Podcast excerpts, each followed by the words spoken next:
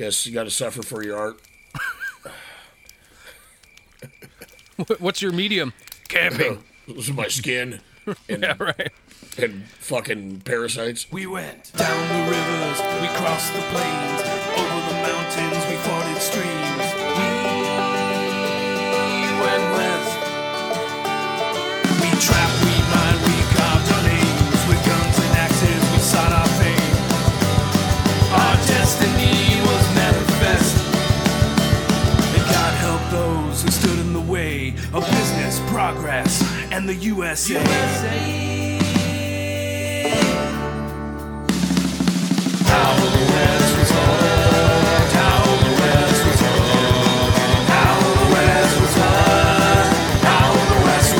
fucked, fucked. All right, welcome back to How the West Was Fucked. Uh, if you joined us last week, uh, we were talking about uh, famed uh, African American uh, mountain man Jim Beckwourth and his many, many exploits. This guy's got a LinkedIn page going up and down the block. And then we're going to continue adding on to that uh, list of deeds uh, today. So uh, we'll, we'll let uh, Will kick it off with the Comic Sans. Oh. The. Oh, What? fuck. Fuck it. West. That. All right, Comic Sans, please. Oh, so now he's known as Bloody Arm, but he gets a new name with every deed that he does at this time. So this time was Good War Road because I guess he rode good on a good war road. That's not, yeah, that one isn't, that doesn't have the uh, gravitas of Bloody Arm. It's not like is it R O D E or R O A D? R O A D. Okay, Roads. Uh, Jim was asked why he didn't chop off his fingers or mutilate himself. Because I like He to said- use these. Yeah. He said his medicine forbade him, uh, and he tried to talk people out of it, but, you know, it was their custom, so what are you going to do? I'm on That's prescriptions, man. I can't do. That's an awesome thing, man. It's like, you know, he's all adopted in the tribe. He's like, so Jim, why aren't you chopping up? Oh, man, I would, but my medicine, I can't fuck with it. Well, it's like, well, you. I thought you said that's also why you don't eat the buffalo testicle. It's like, yep, that too. Yep. not not Oh, allowed to. It's against my religion, man. Sorry. I Yeah. would, but It's bad medicine. Settle down! We're about to let you in for the Bon Jovi video. Are there any questions? Yeah. Yeah, I got a question. Is this going to be the same video slop that we always get from these glamour rock pretty boys that get on camera and dance around with the same lighting angles, the same camera angles? Is this going to be the same kind of video we always get from you guys? Yes, it is. From I'm going to start saying that for everything. I- exactly. Anytime I don't, there's something I don't want to do that I'm asking you. I'm sorry, but it's it's, it's against my medicine. I, I can't have it. You want to run to the grocery store and get some milk? Nope, sorry. Uh, anti anti medicine. gotta gotta sit here and Yep. not do that. The Great Spirit tells Forbids me. I'll, yep, get the wrong coupon or something. Yeah. So uh, to prove his new chiefiness with uh, Feet's arms, so he's got to go out and kill somebody. So they cross the Missouri to the north, and they tangle with a group of uh, Cinnabons, which uh, they kill With 15. a group of what? A Cinnabon. Man, I'm just now. I'm just imagining like fucking Pinhead and a bunch of like creepy motherfuckers from uh. Welcome to the worst nightmare of all. Reality. Oh, Cinnabites. Yeah, yeah. No, this is a Cinnaboin, but yeah. Okay. That would be worse. Yeah. That's their neighbors to the north. Um, so they kill 15. Four of them were old women. But um, this would Not- be one way to stop the mourning process to keep your people from chopping off their fingers was to go kill some of your enemies. And chop off their fucking fingers. Yep. Uh, Pine Leaf wanted to go, but her arm was still broken.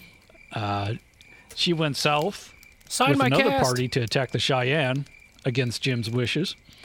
Uh, and she was brought back mortally wounded, but she Oh, took no. uh, a long time to recover. But uh, she wasn't mortally wounded. I don't know why I wrote that. The book said mortally wounded, And so I then she wrote down came. that. Well, she got better. Got better. so at this time, uh, Jim was employed by the American Fur Company. I think I said that before, but that was for three thousand dollars a year, Woo. and just for to get exclusive rights to all the crows, buffalo, and beaver skins. Um, Jim also made sure that the crows didn't get cheated by white guys, the traders, which is nice. Yep.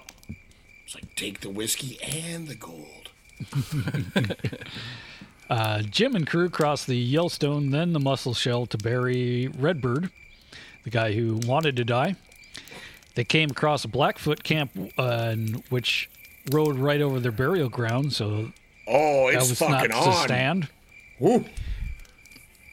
Uh, the crows were ready for revenge. Even the women attacked the Blackfeet women and killed some of the children too. So you don't must, run over anybody's uh, burial ground. Well, it's still frowned upon. You know, I don't know that.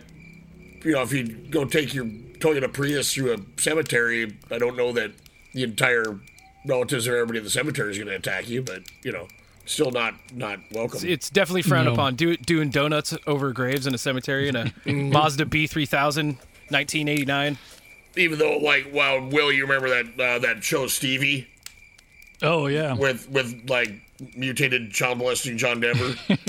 that like, uh, but when he's going to visit his like mom's grave or what, he's just like riding a three wheeler through the cemetery. yep. that is a classy movie. Yep. Stevie? For the more inner Stevie. Stevie. That's why I've It's never do- seen that one. It's, it's very sad and very gross.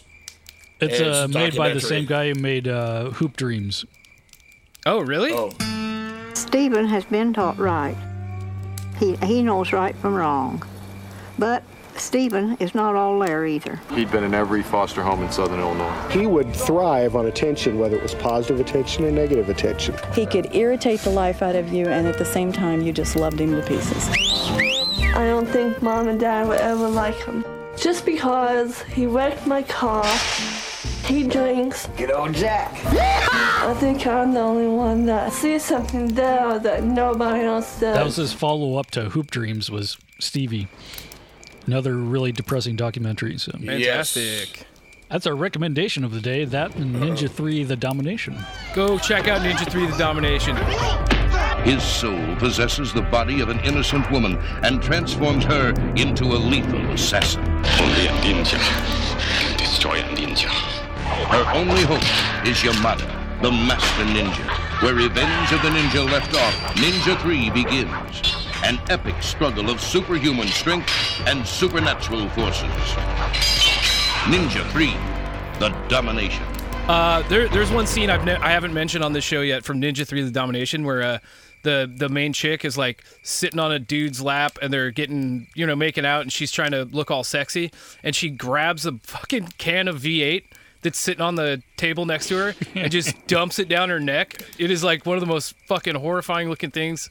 I don't Ooh la la. I don't understand Oh. why that happened. like like uh, she's trying to like Salma Hayek that shit. Like Yeah. Dust Dusk Till Dawn like Yeah. tequila scene. Totally, except Oh. it's fucking V8.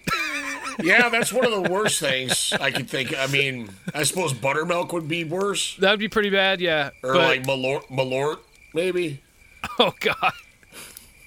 What's the Mexican milk stuff? Oh, horchata. Oh, uh, hor- hor- horchata. Horchata. Oh man, I, I'd I'd lick some I horchata like- I like off horchata. a neck. If I had the right neck to lick it off of, I'd uh, go after that.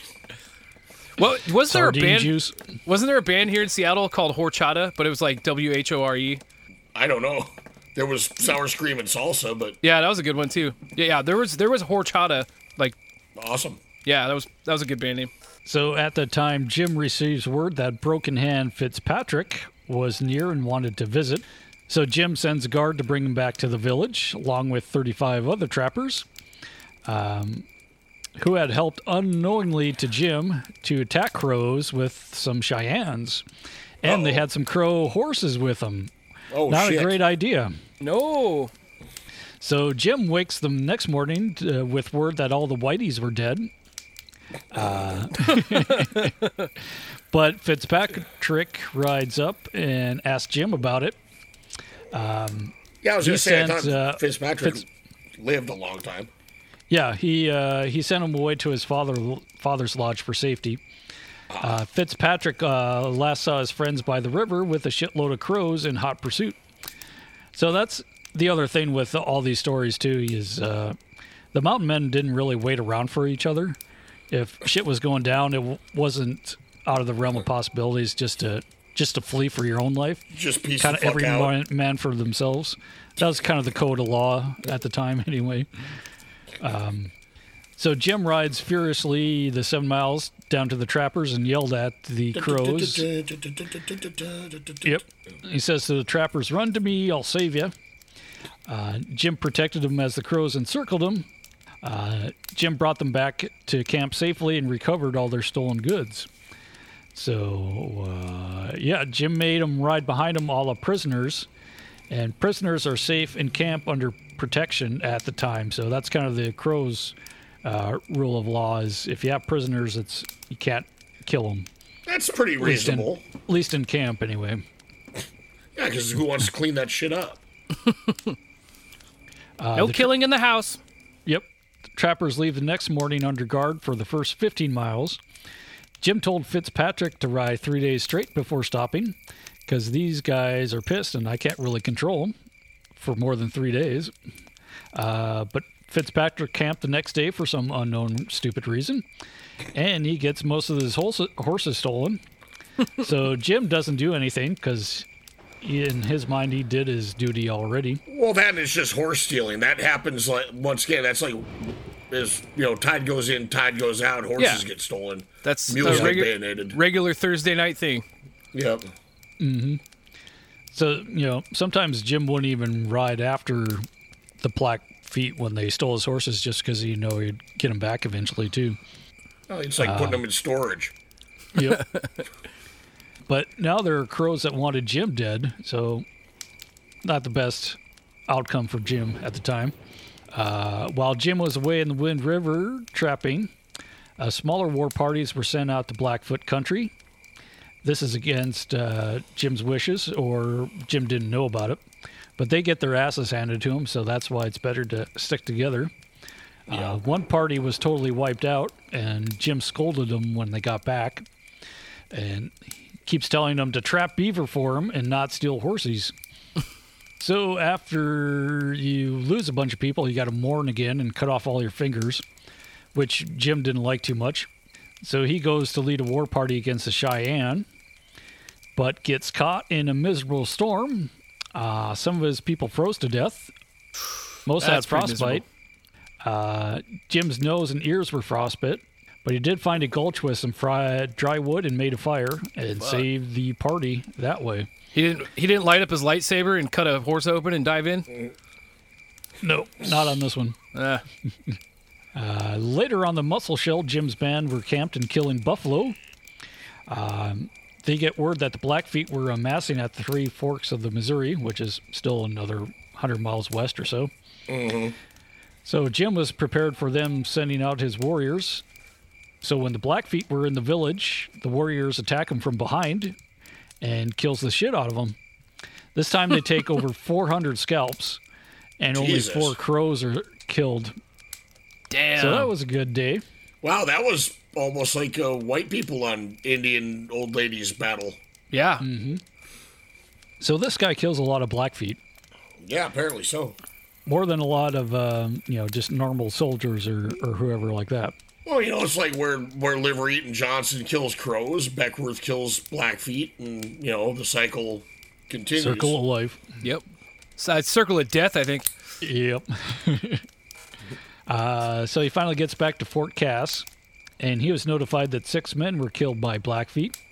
Uh, they figure they better move their fort to the Rosebud to avoid getting constantly killed by Blackfeet. That's a pretty good idea.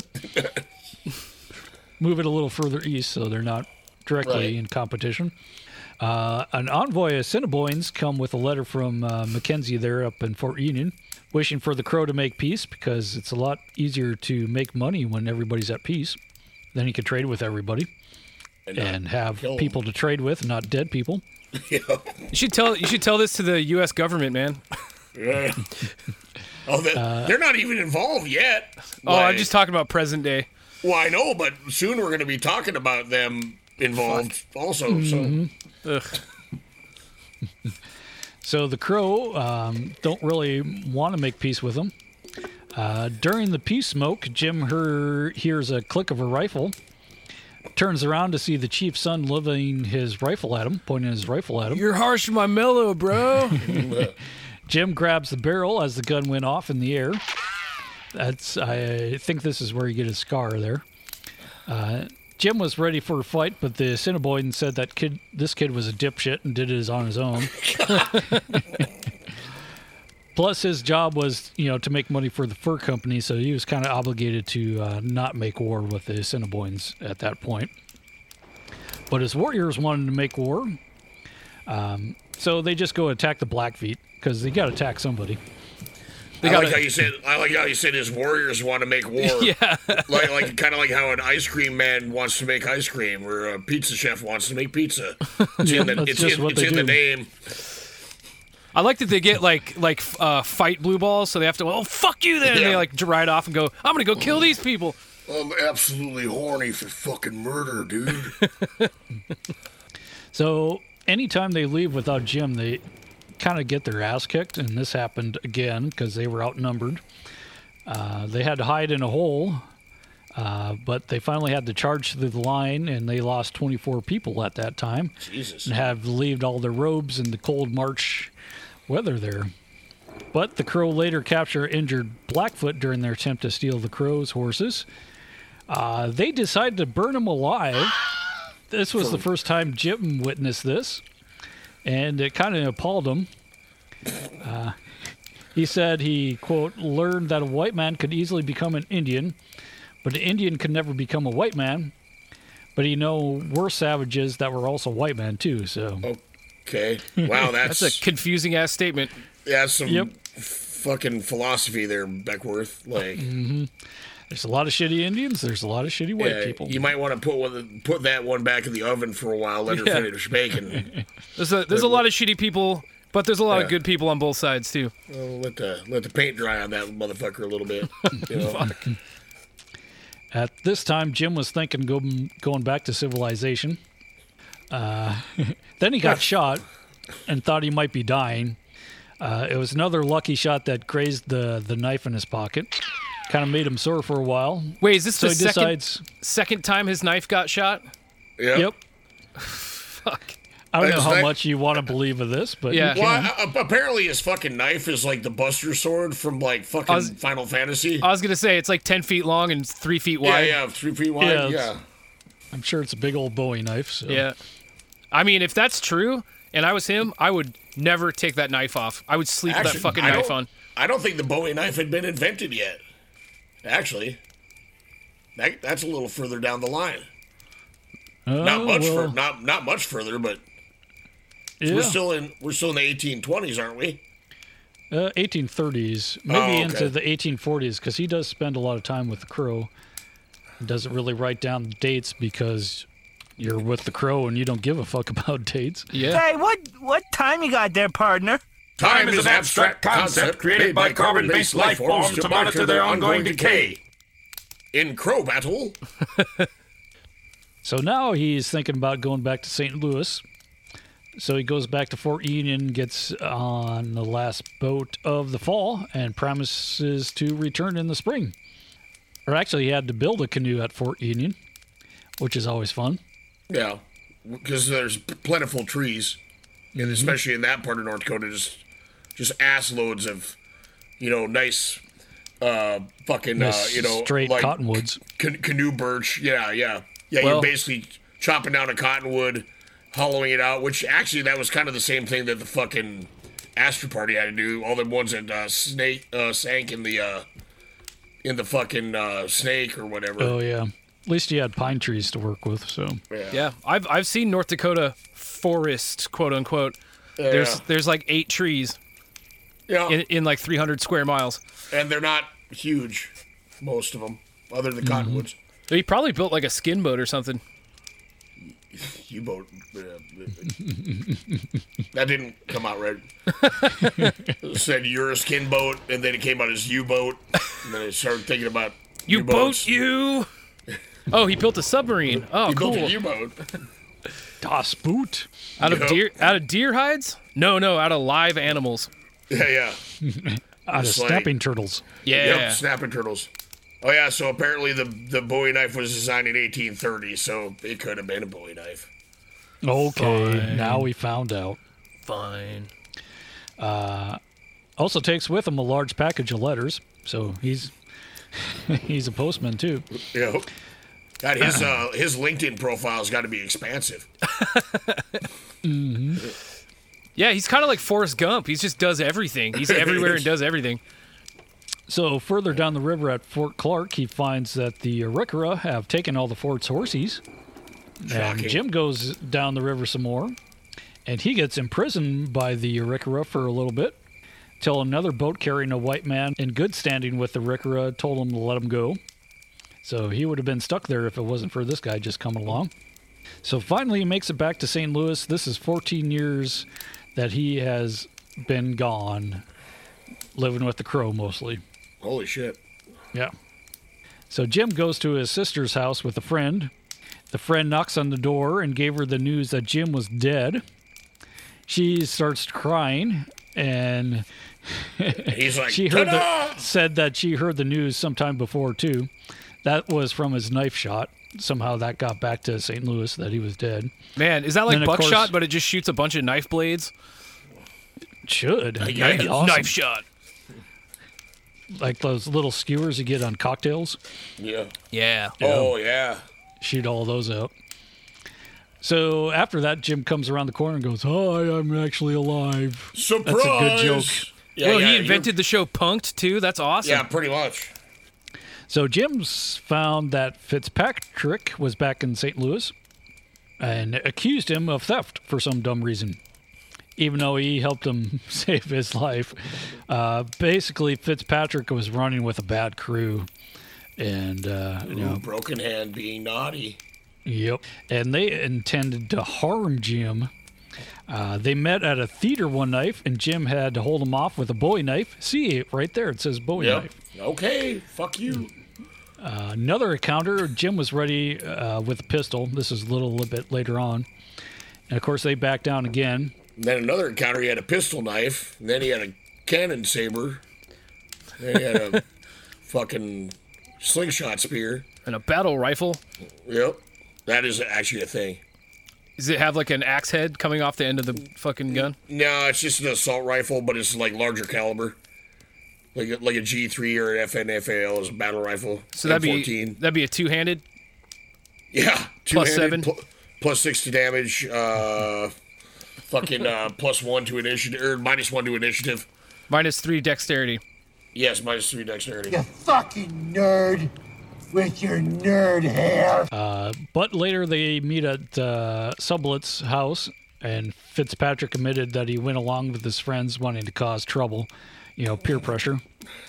and the two made up, and they were friends ever since then. So, happy story. Yeah. All right. Yeah, we got. But it could have ended differently. We got to do Sublette one of these times next, of course. Or Yep, and there's more than one, Sublettes. too. There's actually six of them. Holy there's- shit. But there's only four of them that are, I think, of any note. Wait, like they're all they all had the same name? They're brothers. Oh, okay. So it's kind of like the uh, uh, what's his name? That fucking comedian with the with uh, Gallagher. Gallagher. Oh, yeah. Gallagher had a twin brother, and his twin brothers start after Gallagher's act got famous. His twin brothers started touring as Gallagher. Oh and shit! and then at a certain like they were like locked up in court, and then I think the the first Gallagher fucking died of like cancer in like the 90s or something like that. And then his What? brother, then his twin brother has been touring as Gallagher ever since How then. the fuck did I miss this? it's fucking crazy ass story, dude. okay. No, the Sublettes, uh, the Sublettes actually worked together Oh, okay. in a lot of cases, and yeah. Anyway, But yeah, I'm sure they're slicing open watermelons with hammers Fucking- and stuff. Yep. Slicing Except watermelons with hammers. Indian heads or something. But yeah. Smushing, smushing baby with with sledgehammers. Don't go anywhere. How the West was fucked will be right back. Do you possess a thrill for adventure? Do you enjoy standing in freezing cold water for hours at a time? Are you trying to avoid creditors or jail time? Hi, I'm William Ashley for the Rocky Mountain Fur Company. We are seeking young, able bodied men to join our expedition up the Missouri. Pay is low to non existent. Danger lose at every turn. Excel and Microsoft Word are a plus. So apply today. We're just hanging around the wharf in St. Louis. Caution, might be killed by Indians.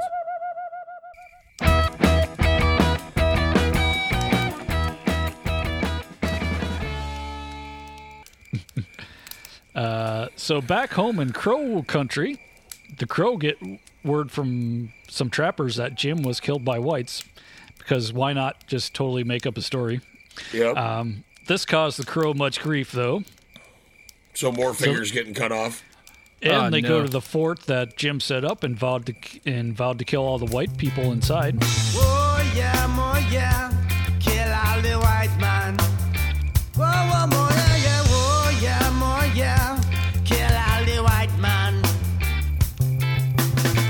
You love the white man. Yeah. including a Mr. Tulloch. Uh, Tulloch talked to the crow enough time for Jim to come back because he said he would come back in the spring. And then, you know, if he's not back in the spring, then you can kill me. Okay. Uh, You've got mine. but- Kill me in the spring guarantee. Yep. so he sends a messenger back to St. Louis to find Jim and tell him of this story. He's like, please help. They're going to Yeah. kill me. It's not too much trouble, sir. Could you come back in the spring? Otherwise, we shall all be killed.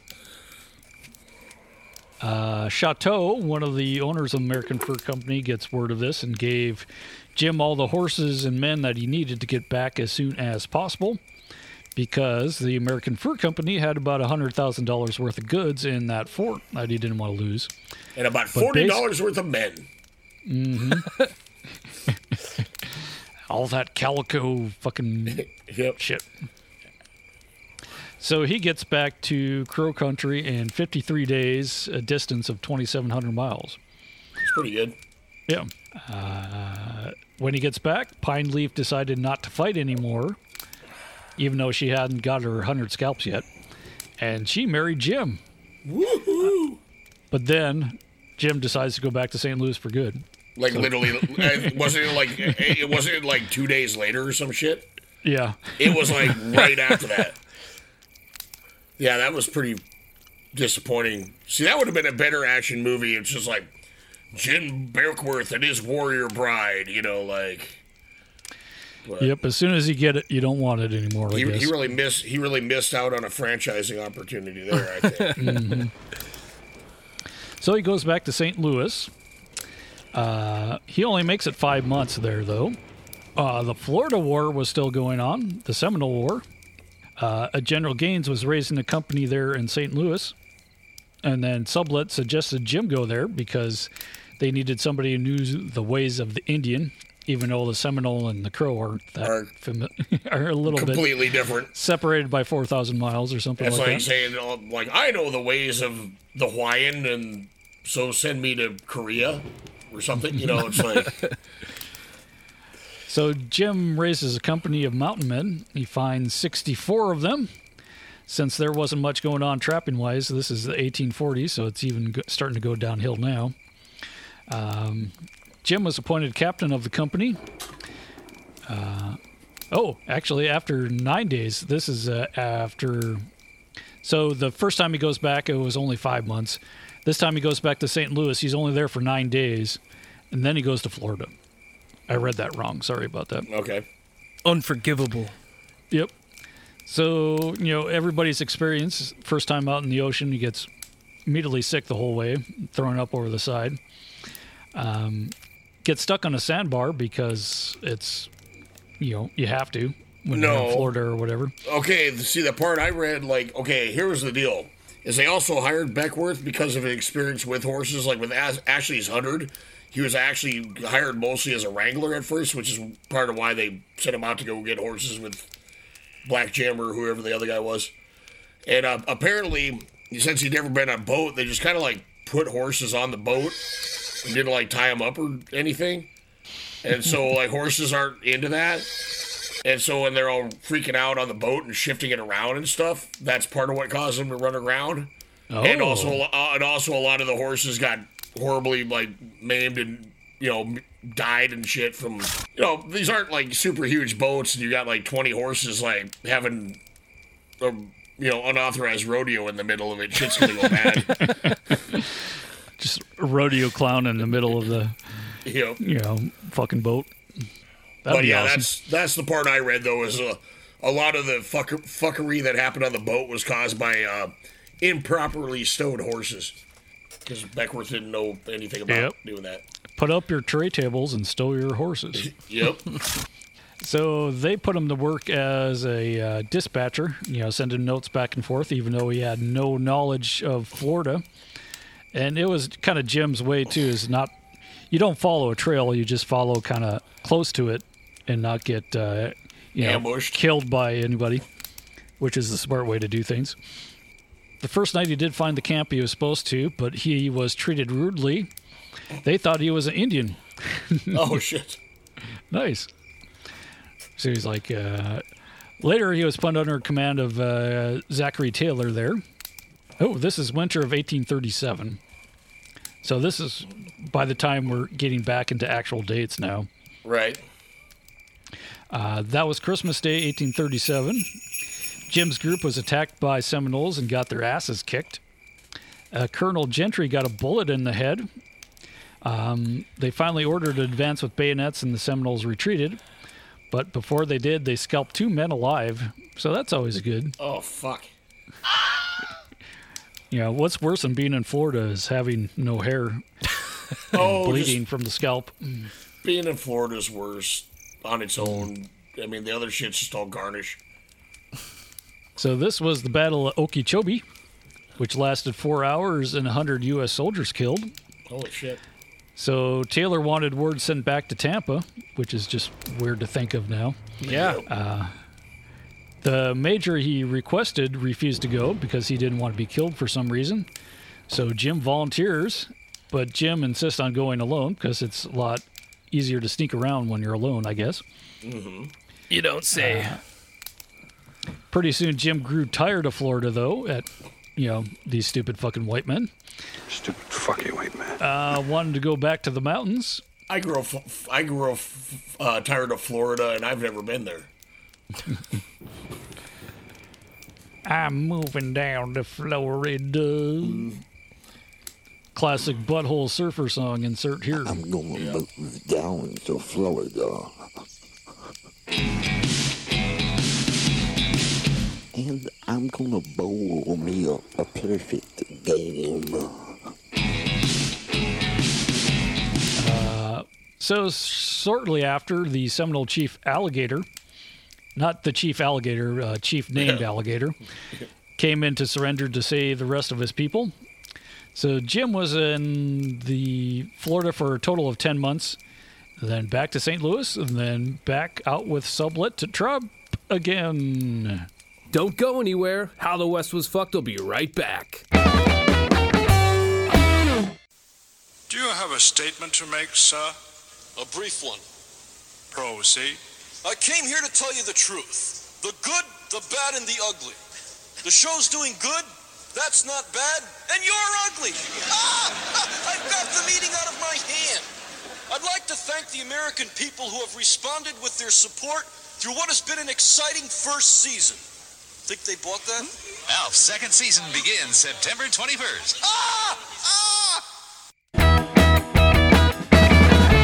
So we're back. Jim is out of Florida. Uh, he's out trapping again, but instead of going back to the Crows, he's like, "Let's go to their mortal enemies, the Cheyenne." Well, 'cause And as- set as up you a said- fort there. Well, a- as you said, they had uh, they had uh, uh, some of the crows were starting to not like him too, so that's probably part of the reason. Yeah.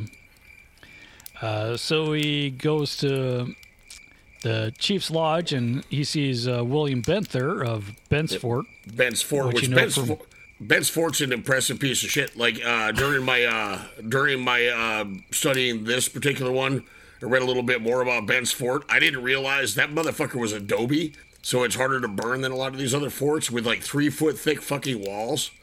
Like it was kind of impregnable. Whereas like Cool. a lot of like like Fort Union's wood and shit, you know, most of these are wood or they don't have a palisade at all. But yeah, Bent's Fort was like basically as close as you get to a castle out of all these. But Yeah, so he sees William Bent going to the chief's lodge and just comes in right behind him. And Bent exclaimed, Beckwourth, what are you doing here? They'll kill you. And then Jim goes, I think not. so just imagine the balls on that guy. yeah. We're gonna So talk Jim- about you gonna talk about how Jim starts spitting game about the crow. Did you get oh, that? Oh, yeah. Where he's that like, he killed many Cheyenne, and the Cheyenne said that he knew him and that he was right. yeah, But Jim said he wanted to trade with him, and they thought they'd treat him fairly because Oh. they respected a brave warrior. No, no, he also kind of implied that I think he's talking about Redbird. He implied that he killed a crow chief, and that's what turned him into a great crow Oh, chief. And he like didn't say that- anything about that in his Well- autobiography, though. well, in the in my studies, it was like, oh yeah, I killed this crow chief, so now that made me a crow chief. But now they don't like me, and they might want to kill me. And they're pussies, and I don't want to be killed by pussies. So I came down to hang out with the Cheyenne because I know you're not pussies. So I'm going to get killed by some Indians. I'm going to be killed by the non-pussy Cheyenne. Wow. And then like, and then like he's like, you can chop me up as dog meat or whatever, or we could trade. And then they thought that was pretty baller, so then they traded. Damn, that's a hell of a fucking gamble.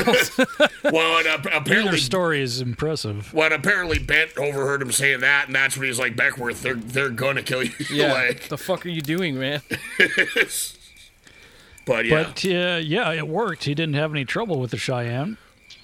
Uh, most run-ins were involving whiskey, so he, he kind of forgave them when they sobered up. Anyway, which is most run-ins between anybody at this time always whiskey. Yep. so when he was with the Crow, he didn't allow any drinking, but drinking was already established with the tribes he was trading with, um, Cheyenne and the Sioux.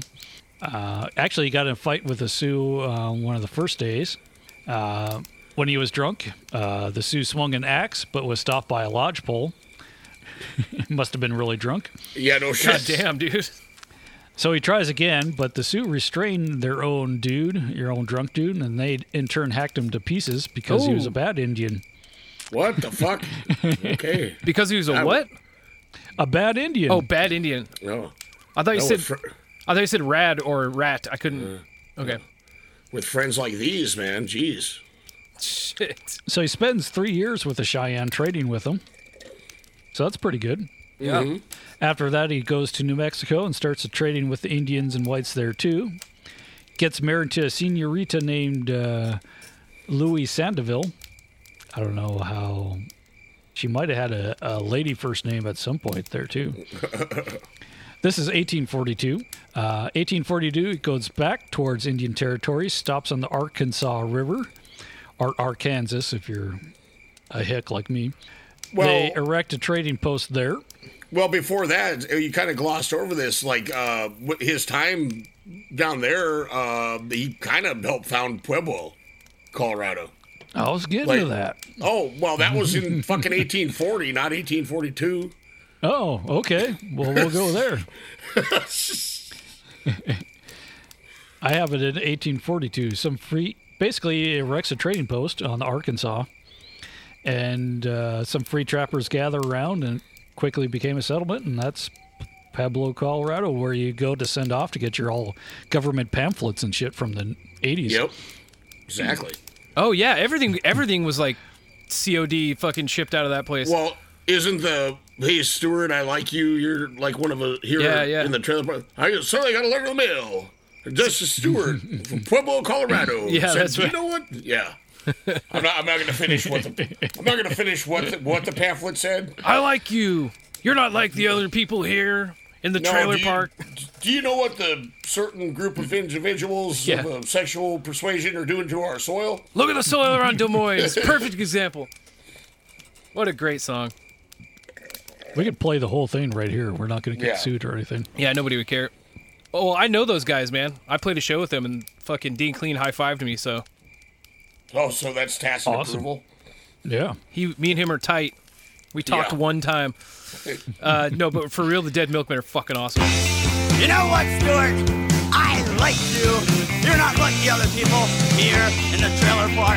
Oh, don't, don't get me wrong. They're, they're fine people. They're good Americans. But they're content to sit back, maybe watch a little Mork and Mindy on Channel 57, maybe kick back a cool Coors 16 ouncer.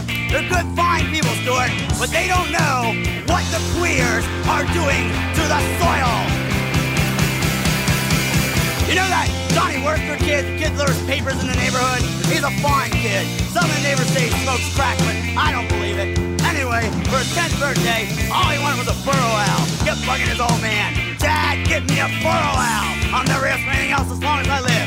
So the guy breaks down and buys him a burrow owl.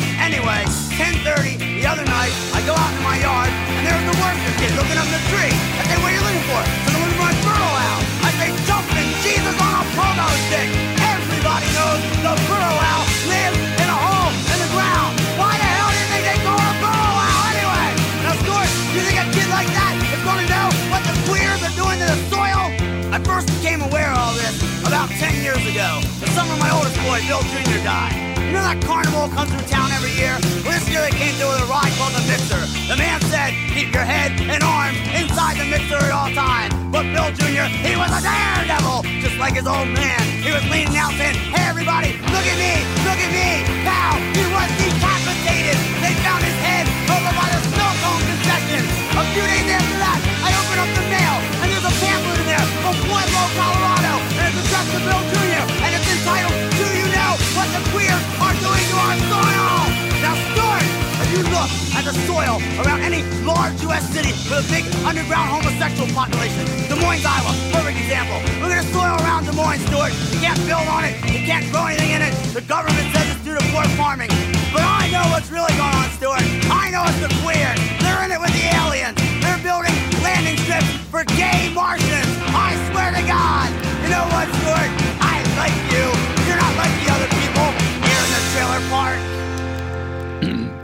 But uh, tide was turning against America in 1844, mostly because the Mexican American War that's going to come up. Mm-hmm. So eventually, none of the, since he was in Mexico territory, that nobody would trade with him. So he decides to go to California to trade. So he loaded up the Um, truck and moved to Beverly Hills, Yep. that is. So even before the Mexican American War, there was a little tiny war uh, over the gover- governorship of California. Uh, a guy named Torreon was selected by General Santa Anna, but he was a terrible dictator. Uh, Beckwourth backed uh, General Castro, who wasn't uh, much of a dick. Uh, wasn't much of a fight, though. While sneaking up on some cannons, Jim managed to convince the Americans that were fighting on that side to go join him. so there goes up- the cannon. I, I, I just like the well sneaking up on, on some cannons is like I'm Don't just picturing spook, just don't spook the cannons, Yeah. man. Whoa, whoa, girl, whoa.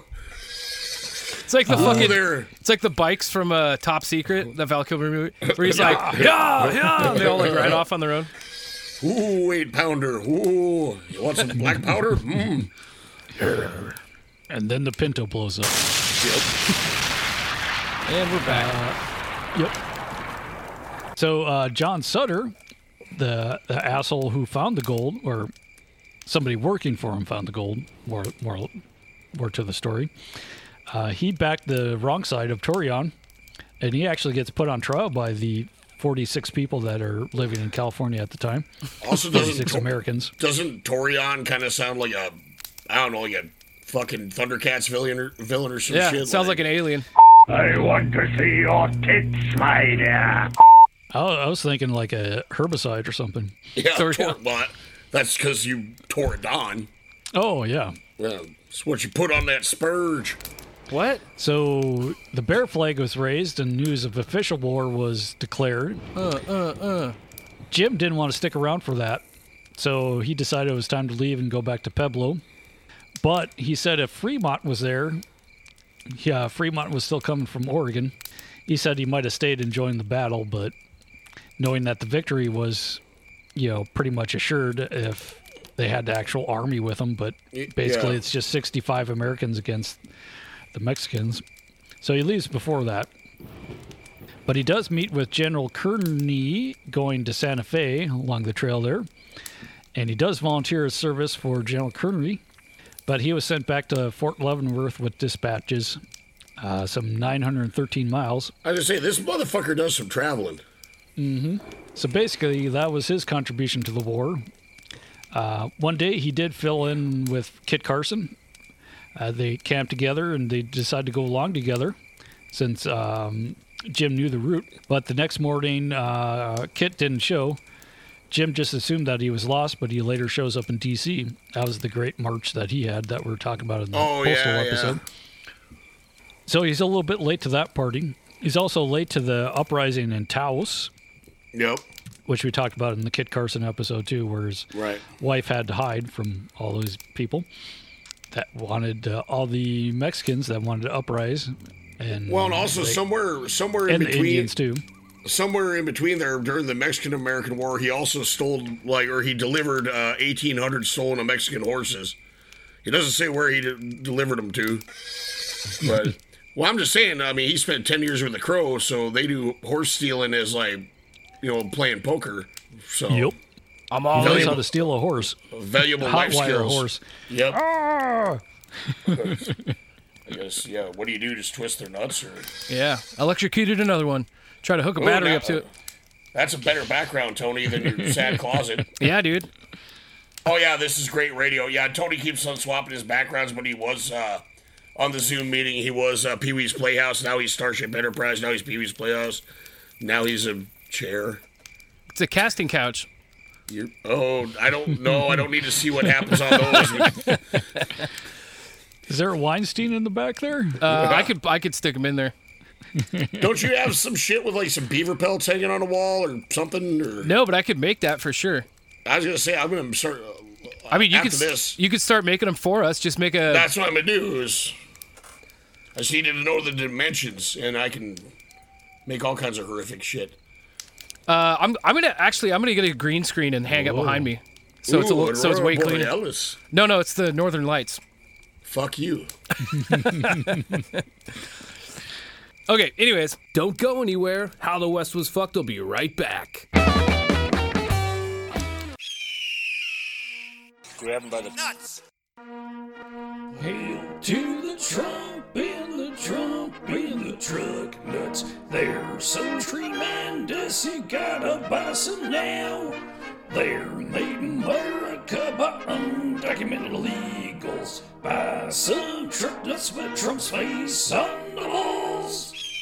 Honor the 45th and last president of these United States of America by owning a pair of Trump truck nuts. Made of ballistic plastics, these handsome nuts hang patriotically off your truck's rear end.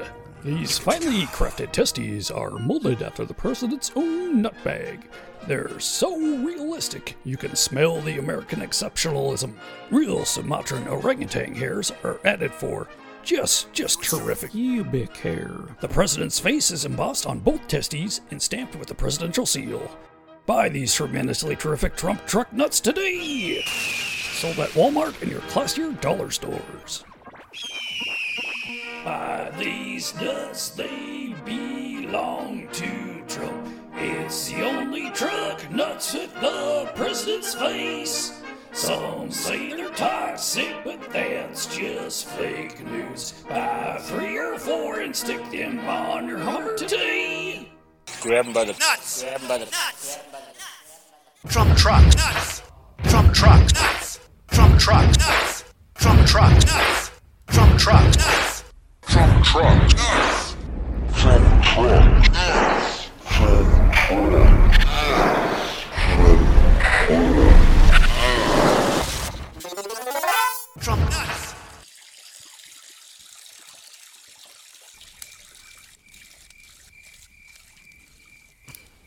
Anyway, the Taos uprising was more brutal than any uh, crow attack that he's ever seen. Governor Bent was among the dead and hacked up. Ooh. He found one guy scalped alive and his eyes punched out, screaming for somebody to put him out of his misery. Doof. So Jim helps uh, put down the uprising there in Taos, which is kind of hard to picture now since it's such a fucking yuppie tourist trap. But Yeah. uh, at Taos, one Indian ran out of the brush saying, Bueno, bueno, me like Americans. So someone gave him a sword and tell him, uh, some, some guy that was with Jim said, Well, go into the brush and kill whoever is there. The Indian returned with a sword covered in gore and said, I killed him. Then the man said, Well, you ought to die for killing your own people and shot the Indian. What the fuck, What man? the fuck? That's not cool at all. I mean, none of I mean none of that is cool at all. But that last part's out of all the uncool things happening. That was probably That's the- pretty fucked. That's the kicker. Yep, that's pretty fucked. Yep. So it took three days to take the Pueblo at Taos. Uh, the main uh, Mexican conspirators were hung there. Uh, after that, he actually joins an army expedition to go after Apaches, but didn't find any, of course, because they're hard to find. Because they're fucking Apaches. Yeah. hmm Then, after the war, the gold strike happened. Uh, he opens a clothing store in Sonora. Buy your Levi's. Covered in gore. Oh man.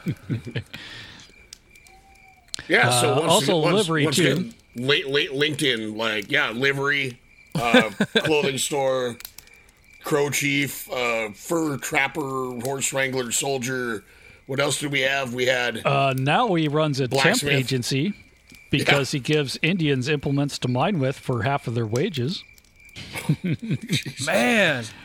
But eventually he sells up because he's bored and heads off to the Sierras, where he finds a easier pass than the previous ones. Well, before he did that, he he he actually sold like all the shit he started. He sold for a profit, and then he went up to Sacramento and just gambled for a while because he had a bunch of money, Oh yeah. and then he went to the Sierras.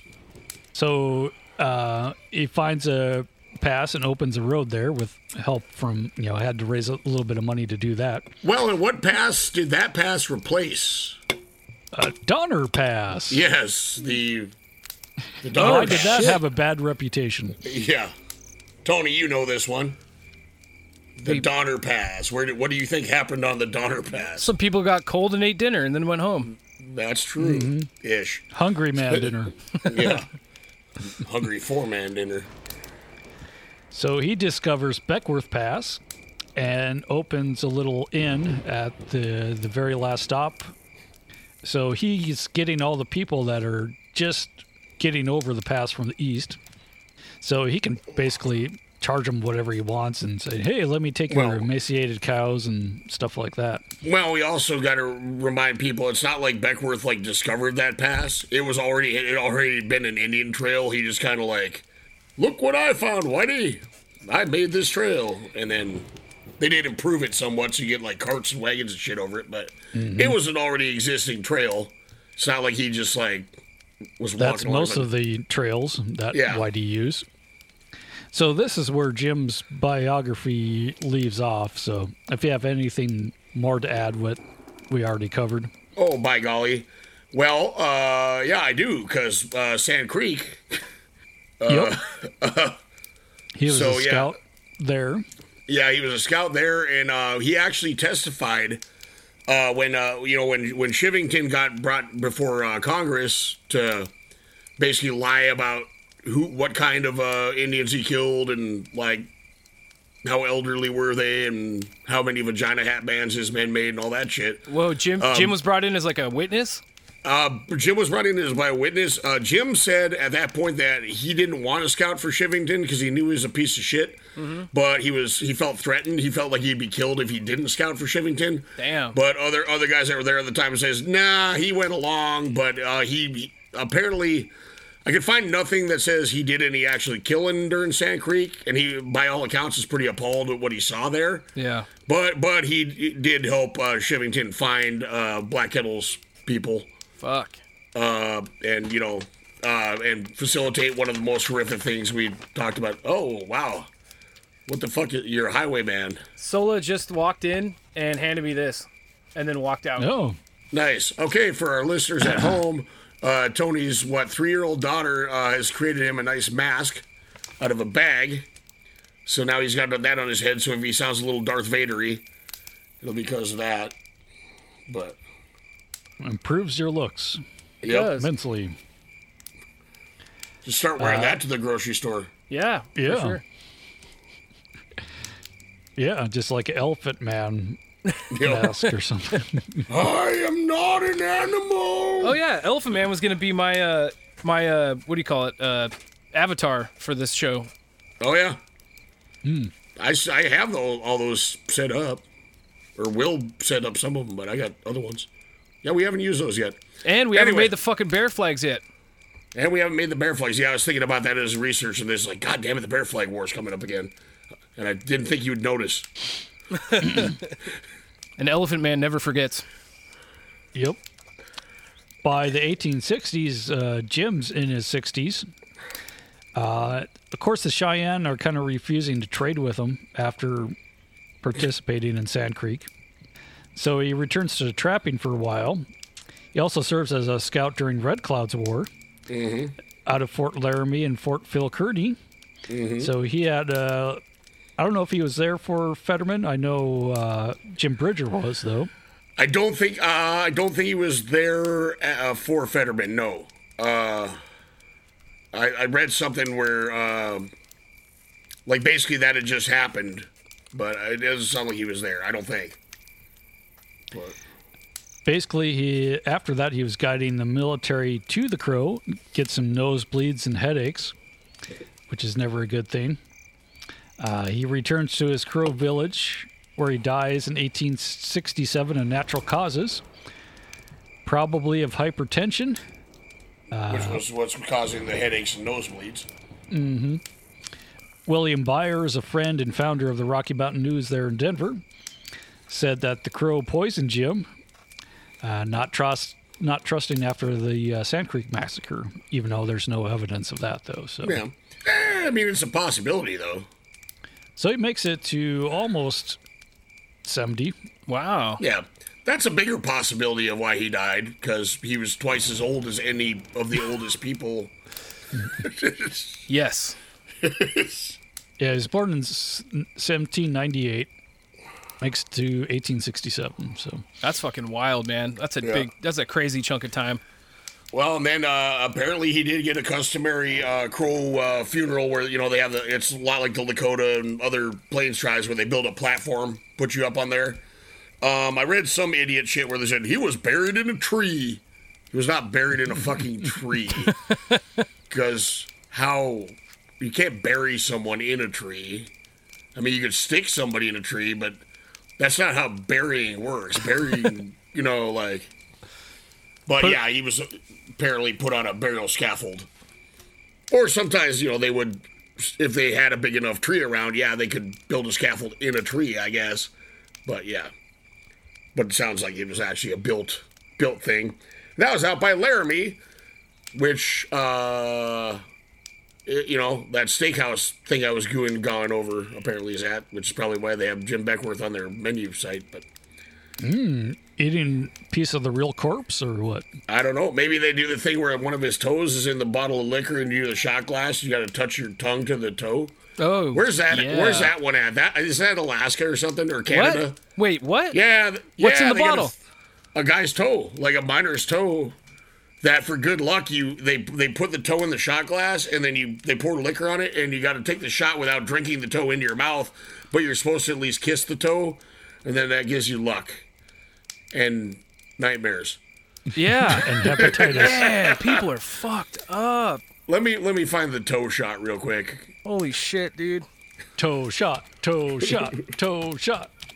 Okay, here we go. It's uh it is the sour toe cocktail Ah. in uh, Dawson, Yukon Territory, a famed drink. Um, this is coming off of uh, Atlas Obscura, because that was the first thing coming up. Oh, there's the toe and some salt. Uh-uh. There it is in the guy's hand. Uh-uh. Okay, uh, I'm gonna c- kind of quote from the uh, the uh, Atlas Obscura article for a while. Uh, established in 1973, the sour toe cocktail has become a Dawson City tradition. Exactly what it sounds like: an actual human toe that has been dehydrated and preserved in salt, used to garnish garnish a drink of your choice. Uh, the first toe was said to the first toe. What the fuck? Okay, anyway, the first toe was said to have belonged to a miner and rum runner named Louis Lincoln, who had his frostbitten appendage amputated in the 1920s. He pre- he preserved it in a jar of alcohol and, and kept it in his cabin as like a knickknack. And then uh, 50 years later, a guy, uh, Captain Dick Stevenson, found it while he was cleaning that cabin, and he brought it down to the Sourdough Saloon and started plunking it into the drinks of those who were brave enough. So that's where they got started. and you know what? I'm going to stop reading right there because I feel like we're going to do a whole episode on that goddamn toe. It's just- Toe. Would you like So to know more? Stand by for that. But uh, yeah, so yeah, the toe shot thing is a, is a thing. So Jim Beckwourth, not a, uh, not a, uh, he's pretty much everything but a tennis player. Yep. Yeah, everything but a tennis player. Uh, yeah. Yeah, not a lot of jobs that guy didn't have. Oh, for a change, he was not a pimp, as far as we know. Oh. Mm-hmm. Not not one of those. Um, but yeah, uh, one of the uh, let's call it one of the earliest African American gentlemen's to uh, uh, of note to be uh, recorded in the history of the West. Really, I mean, he's he's probably the first. Yeah, I mean, he's Uh, born in fucking the late 1700s. Yeah, That's crazy, I mean, man. there was there was plenty of like I said, there was plenty of other uh, African Americans out there.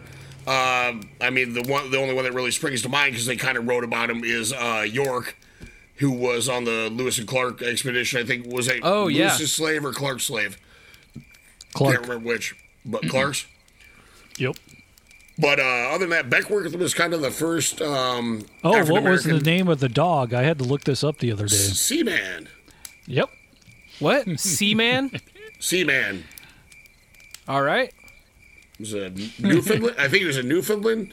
Wasn't yep. he? He's a Yeah. big ass, big ass dog. Yep. But yep, Seaman. Uh, there's a children's book all about Seaman. Whoa. About Yeah. his dog? Yeah.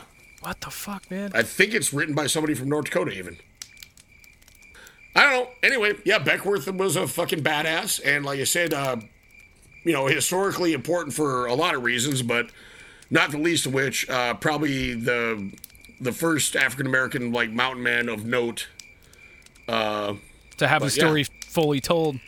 And what a story it is, right? Fucking A, man. Hell yeah. But uh, other than that, yeah, I don't know. I got nothing else to add other than um, Cool. Uh, choking on fucking smoke. And, Yeah.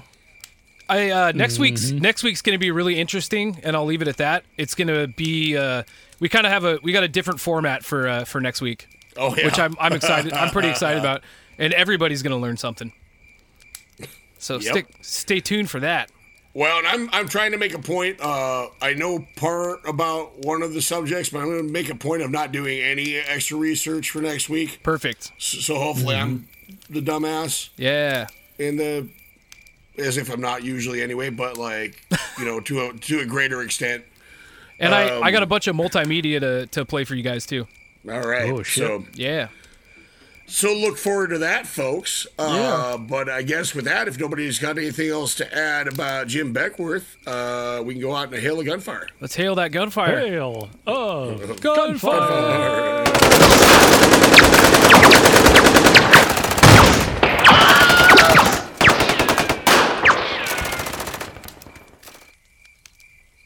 Fuck you, Miles City. and also Nelson Miles.